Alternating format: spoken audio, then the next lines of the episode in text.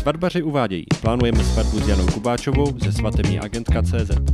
Ahoj, vítám vás u nového dílu našeho podcastu, který je bonusem k dílu o fotografovi a kameramanovi. Dneska tady mám hosta, kamaráda svatbaře a je to Vojta Doležal. Ahoj. A ty jsi slyšel před chvílí ten rozhovor, co jsme dělali. A jak podle tebe, by, jak, jaký je ten klíč, jak si vybrat toho fotografa? A, tak já se spoustou těch věcí souhlasím. A, zejména, a to je pro mě taková jako první věc, kterou doporučuji těm lidem, aby si našli celé to portfolio. Protože na Instagramu, na Facebooku je opravdu jenom většina těch nastylovaných a těch nejlepších fotografií, ale ten report z toho celého dne vlastně rozhoduje a ukazuje, jak to všechno plynulo. Dost často v těch fotkách chybí fotografie všech svatebčanů, takže mm, proto je třeba se podívat na celé to portfolio. Ta druhá věc je přesně ta přátelskost, ta profesionalita a to, jak se ten člověk dokáže nacítit na ty budoucí novomanžele. Zeptám se, jak často se dostaneš k focení skrz nějaké doporučení? Uh, ono se to asi liší, ne, nejde to takhle procentuálně říci, je to rok od roku, uh, ale dá se říci, že v 60% je to na doporučení a 40% uh, jsou nějaké sociální sítě, webové stránky a další komunikační kanály. Já jsem se na to vlastně ptal proto, jestli dokážeš nějak říct těm lidem, jaké jsou vlastně nějaké úplně základní styly toho, jak kde udělat ty fotky, ty přístupy k tomu, jaké jsou potom ty výsledky.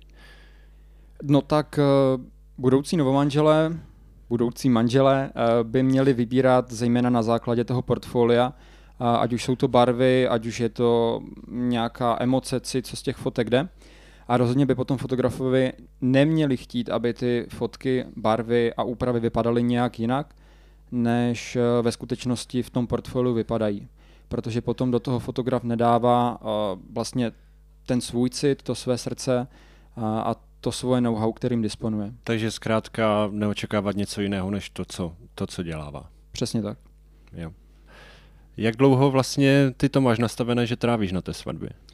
Um, je to v rozmezí 10 až 12 hodin, s tím, že je to, um, odvíjí se to od eh, programu a, a v závislosti na denním, denním ne, ale ročním období, s tím, že přes zimu, vzhledem k tomu, že je dříve tma a celkově ten den je kratší, tak uh, tam je to třeba 10 hodin, když je to přes to léto, uh, je to 12-13 hodin, zase je to na domluvě s budoucími manželi. Co všechno je tím výsledkem té tvojí práce? Co všechno dostanou? Mhm. Vždy je to průřez celým tím dnem od příprav nevěsty, ženicha, hostina, uh, obřad, záleží, kdo jak to má v tom harmonogramu, a potom je to nějaké krájení dortu, je to svatební tanec, je to portrétní focení, a může to končit nějakými prskavkami nebo večerním programem. S tím, že v tom portfoliu, které já předávám, eh, je zhruba 450 až 700 eh, finálně upravených fotografií, jsou předávány na dřevěném disku. A co se týká tisku fotek, eh, tak to nechávám na novomanželích z toho důvodu, že je to nějaká věc navíc a pokud o to mají zájem, tak si ty fotky vybírají většinou sami, proto aby byly na míru a já jim můžu pomoci s tím tiskem, kdy jsou různé mm, e-shopy nebo stránky, kde se to tiskne, eh, ty fotky, a můžou dostat eh, slevový kód, který na mě můžou uplatnit. Po jaké době od té svatby dokážeš tohle všechno odevzdat? Eh, záleží hodně na tom, v jakém kolik těch svadeb zrovna, zrovna mám v tom daném období, ale většinou je to v rozmezí dvou až čtyř týdnů od svatby. Bavili jsme se tady o focení jeden versus dva. Dobrá otázka. Je to tak. Dobrá otázka. Ty jsi teda jakého názoru v tomhle? Nebo já vím, že fotíš sám. Není to škoda? Um, já z, z mé zkušenosti a za těch uh, stovek svadeb, které mám za sebou, uh, bych řekl, že je právě důležité navázat ten blízký kontakt s tou nevěstou a s tím ženichem, a čím více lidí je na místě, tím více věmů tam je. A vybudovat si tu důvěru k těm lidem um, samozřejmě není úplně jednoduché a taky se na ně nacítit. Ve chvíli, kdy tam pobíhá víc než jeden fotograf, jsou tam dva kameramané, um, pro nikoho není úplně příjemné, když se um, má chystat nebo celkově komunikovat s více lidmi, ještě na ně míří dva, tři, čtyři objektivy. Takže za mě je rozhodně lepší, když je těch lidí míň, aby ten vztah uh, mezi těmi, mm, mezi tou nevěstou a tím ženichem, kameramanem a fotografem byl blížší a je to i lepší skrz ten osobní prostor těch budoucích novomanželů. Asi teda typ fotografa, který vstupuješ do toho, tyž fotíš, jako radíš jim, co mají dělat, nebo spíš se snaží být neutrální někde opodál? To je samozřejmě velmi individuální. Během toho svatebního dne, ať už je to hostina, obřad, um, chystání, to vstupování do toho je minimální. Snažím se být co nejméně viděn a aby to všechno plynulo. U toho portrétního focení, což je to gro té svatby, nebo pro ty novomanžele taková nejkrásnější vzpomínka, uh, tak tam je to o domluvě a je o tom, jak jsem se na ty lidi nacítil, protože pokud vidím, že nemají takový ten, takovou tu svou lehkost a ten cit na to se uvolnit, tak jim samozřejmě pomáhám, vedu je, říkám jim, eh, jakým způsobem bychom tu fotku mohli provést, eh, jestli mají popoběhnout, otočit se, kam mají dát ruku, jak si mají stoupnout a všechny tyhle ty věci jim samozřejmě poradím. A je to teda v podstatě v rámci převážně toho portrétního focení. Přesně tak. Pokud jdete na to portrétní focení, tak výběrem té lokality, nebo tak pomáháš ty? Většinou je to přesně tak. Když to místo neznám, tak si ho jdu během svatby projít, podívám se eh, po okolí a potom to následně s novomanželi konzultuju, jestli jsou s tím v pohodě a pokud ano, tak, eh, tak jsme na tom místě, které vyberu. Na jakém místě fotíš nejradši? Na tom, na kterém jsem ještě nebyl. Takže rád objevuju nové lokace. Když jsem pětkrát za rok na stejném místě, tak je to samozřejmě výzva v tom vymyslet něco nového, ale když můžu objevovat nové lokace, nové místa, ať už je to les, louka, stará stodola, nějaké nevšední místo, které mě teď v tuhle chvíli žádné nenapadá, tak je to super to realizovat. Tak jo, super. Díky, že jsi k nám přišel, přiblížil nám, jak to funguje v tvém podání, focení svadeb.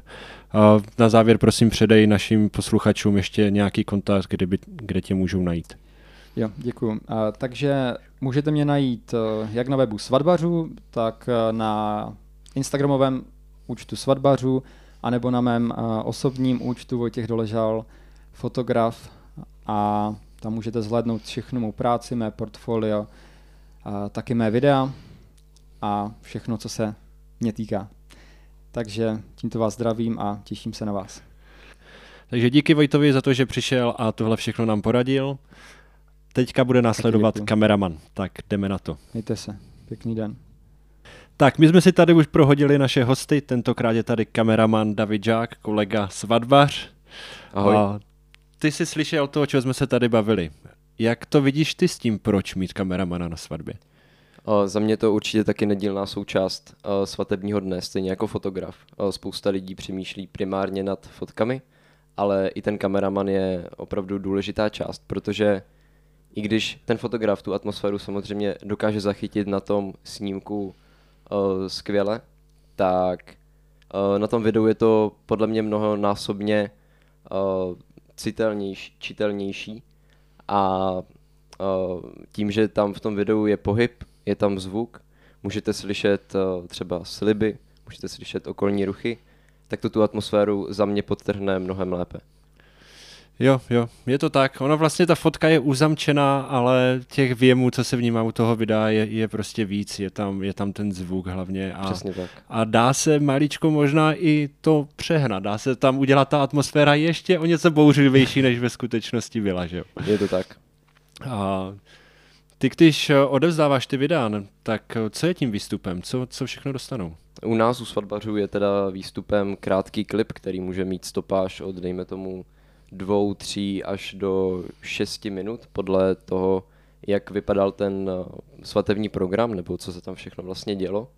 A druhým výstupem je také dlouhé video, takový uh, reportážní dokument, trošku se to jako vylučuje, ale není to úplně, nedá se to považovat za nějaký extra dokument, ale je to spíš natočené reportážně, záběry jsou v kuse, aby uh, důležitý, důležité záběry, jako je no, záběry z obřadu, první tanec, krajení dortu a, a tak, aby vlastně svatebčané a novomanželé primárně uh, měli ten den i v, těm, v tom delším videu a mohli se podívat na ty důležité okamžiky v kuse. Hmm, jak dlouhé je to další video? To se taky odvíjí od, uh, od toho programu, ale většinou to bývá od té půl hoďky do 50 minut. Snažíme se to i trošku sesekat, aby tam nebyly zbytečně dlouhé pauzy.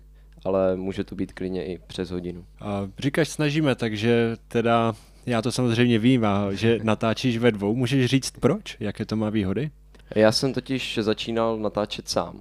A donedávna jsem natáčel sám a zjistil jsem, že je lepší mít ve dvou, protože za prvé je to jak pro toho kameramana je to vlastně komfortnější skrze to, že nemusí tolik přebíhat, ale zároveň je to komfortnější i pro svatebčany, i pro novomanžele.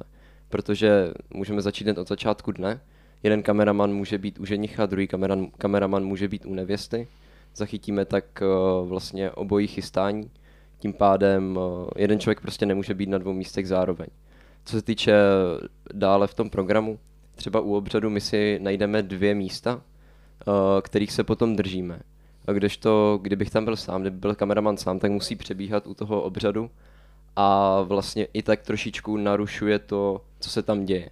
To znamená, to platí vlastně i u prvního tance, kdy se točíme dokola, takže jde vlastně o to, o to nenarušovat ten den, uh, být v pohodě, že jsme tam dva, že všechno bude v pohodě, že záběry budou, máme na to vlastně dva pokusy na všechno a vytváříme tam i tu přátelštější atmosféru, vlastně když jsme ve dvou, známe se, tvoříme takový tým. Takže těch faktorů je jako spousta. Jo, jo, je to přesně jak říkáš my vlastně už jenom ten pocit, že tam někoho máš, tak ta práce se ti dělá o dost líp. Speciálně třeba u toho obřadu, tam vyloženě dva kameramani se hodí, protože pokud je tam jeden, tak prostě není šance natáčet nic jiného, než jenom ty novomanžela. Ano. Minimálně jakoby v té klíčové části, kdy je slib, kdy si dávají prstinky a to je jedna z mála možností, kdy může spoustu nevěstce nebo ženichu vidět brečet své tatínky a podobně Přesně a to tak. jsou prostě záběry, které Ten... není šance udělat jinak, než že jsou tam ti kameramané dva. Ten obřad je klíčový ve dvou. Je to tak. A jak to máš s hudbou, s výběrem hudby? To se, na to se nás novomanželé ptají často, protože občas by chtěli mít tam tu svoji vlastní srdcovou hudbu, ale bohužel je to docela komplikované, protože taková moderní populární hudba by mohla stát, licence na takovou populární hudbu by mohla stát až kolem od 200 tisíc, což asi novomanželé úplně investovat nechtějí. Takže výběr hudby uh, většinou nechávají na nás, nebo vždycky nechávají na nás. Uh, my se do toho svatebního dne, do toho klipu dokážeme nacítit a dokážeme vybrat to, tu hudbu, která bude potrhovat tu atmosféru a to, co se dělo na té svatbě. Jo, jo. Uh, s těma právama je to prostě složité. Jo? Pokud tam chcete Eda Sheerana, tak zaplatit to v podstatě nejde, takže je lepší, pokud to zkrátka necháte na nás a pokud ale je něco, co vás vyloženě pojí a v tom životě, pokud je písnička, která je vyloženě vaše, tak udělat se to dá, ale samozřejmě jste očas s tím, že se to nedá potom jakoby nikde zveřejnit, protože... Přesně tak, Pro, proto, a, proto pokud... Tak, na to zkrátka nejsou ty práva. Pokud tak maximálně do toho dlouhého videa, kde, které se jako nějak nezveřejňuje na sociální sítě a které je vyloženě jenom pro ty manžela, pro rodinu. Přesně tak, takže jak říkám, to, co jsem říkal, udělat se to dá, ale samozřejmě to neděláme, protože na to nejsou ty práva. Teďka by mě zajímalo, jak je to s dronem, protože vím, že to chodí často a jakoby tady ten dotaz, máte drona a co dron? Bude dron, my chceme udělat srdíčko po obřadě. Jak je to s dronem? Drona sice máme, ale, ale nepoužíváme ho nějak často, protože legislativa v České republice je, docela, je to docela komplikované lítat nad uh, obydleným prostorem. Takže dron se hodí maximálně na, na záběry z louky nebo třeba na, v krajních případech na tu společnou fotku. Ale určitě bych nevolil dron na obřad nebo tak, protože za prvé ten za prvé ta legislativa a za druhé ten dron je tak hlasitý, že by to vlastně narušoval, narušovalo chod svatebního obřadu a zároveň i vlastně zvuku z obřadu. Uh, přesně tak. V podstatě není vůbec snadné s tím lítat, je potřeba si uvědomit, že pořád je to něco, co když spadne, tak někoho může snadno zabít, tak je potřeba tam dodržovat ty pravidla. A taky to není tak, jak když vidíte v reklamě, že opravdu ten dron se vyhodí z ruky, letí to a okamžitě jde všechno samo. Vy potřebujete ty lidi jakoby nachystat, seřadit a nechcete někdy po tom, co skončí obřad, tam hodinu dávat lidi do tvaru srdíčka nebo něco podobného. A jak to máš ty s místama, kde točíš nejraději? Já to mám asi podobně jak Vojta. Takže něco nového. Něco nového. Uh, už jsem byl párkrát uh, na jednom místě, a potom se trošičku může vytrácet ta kreativita. Zase na druhou stranu člověk ví, kde se co děje, kde se co odehrává, kam může jít. Takže v tom je to takové, uh, dejme tomu rychlejší, že mm, třeba novomanželé neví, kde budou dělat společné fotky, takže už jsme tady byli, víme kam zajet, uh, uděláme to zase trošičku jinak, aby to nebylo úplně stejné, jak když jsme tady byli minule, ale určitě rád poznávám nová, místa, nová místa a nové prostory. Mm, dokážeš nějak říct, jakoby, co charakterizuje ten tvůj styl? Když se na něho jakoby dívají ti diváci potom, máš takové něco, jestli prostě mám rád videa, které jsou hodně romantické, nebo naopak jo, neromantické?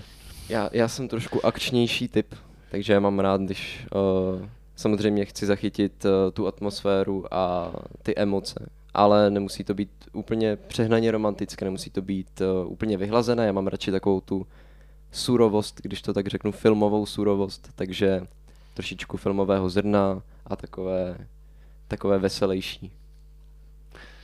Tak jo, super. A to byl David Žák, kameraman. A díky, že jsi za náma přišel a tohle všechno nám řekl. Těším se s vámi u dalšího dílu, kde budeme probírat jídlo. Řekneme si, jestli catering nebo restauraci a pobavíme se o cukroví a dortech. Takže ještě jednou díky. Taky děkuji za pozvání. Mějte se. Ahoj. Ahoj.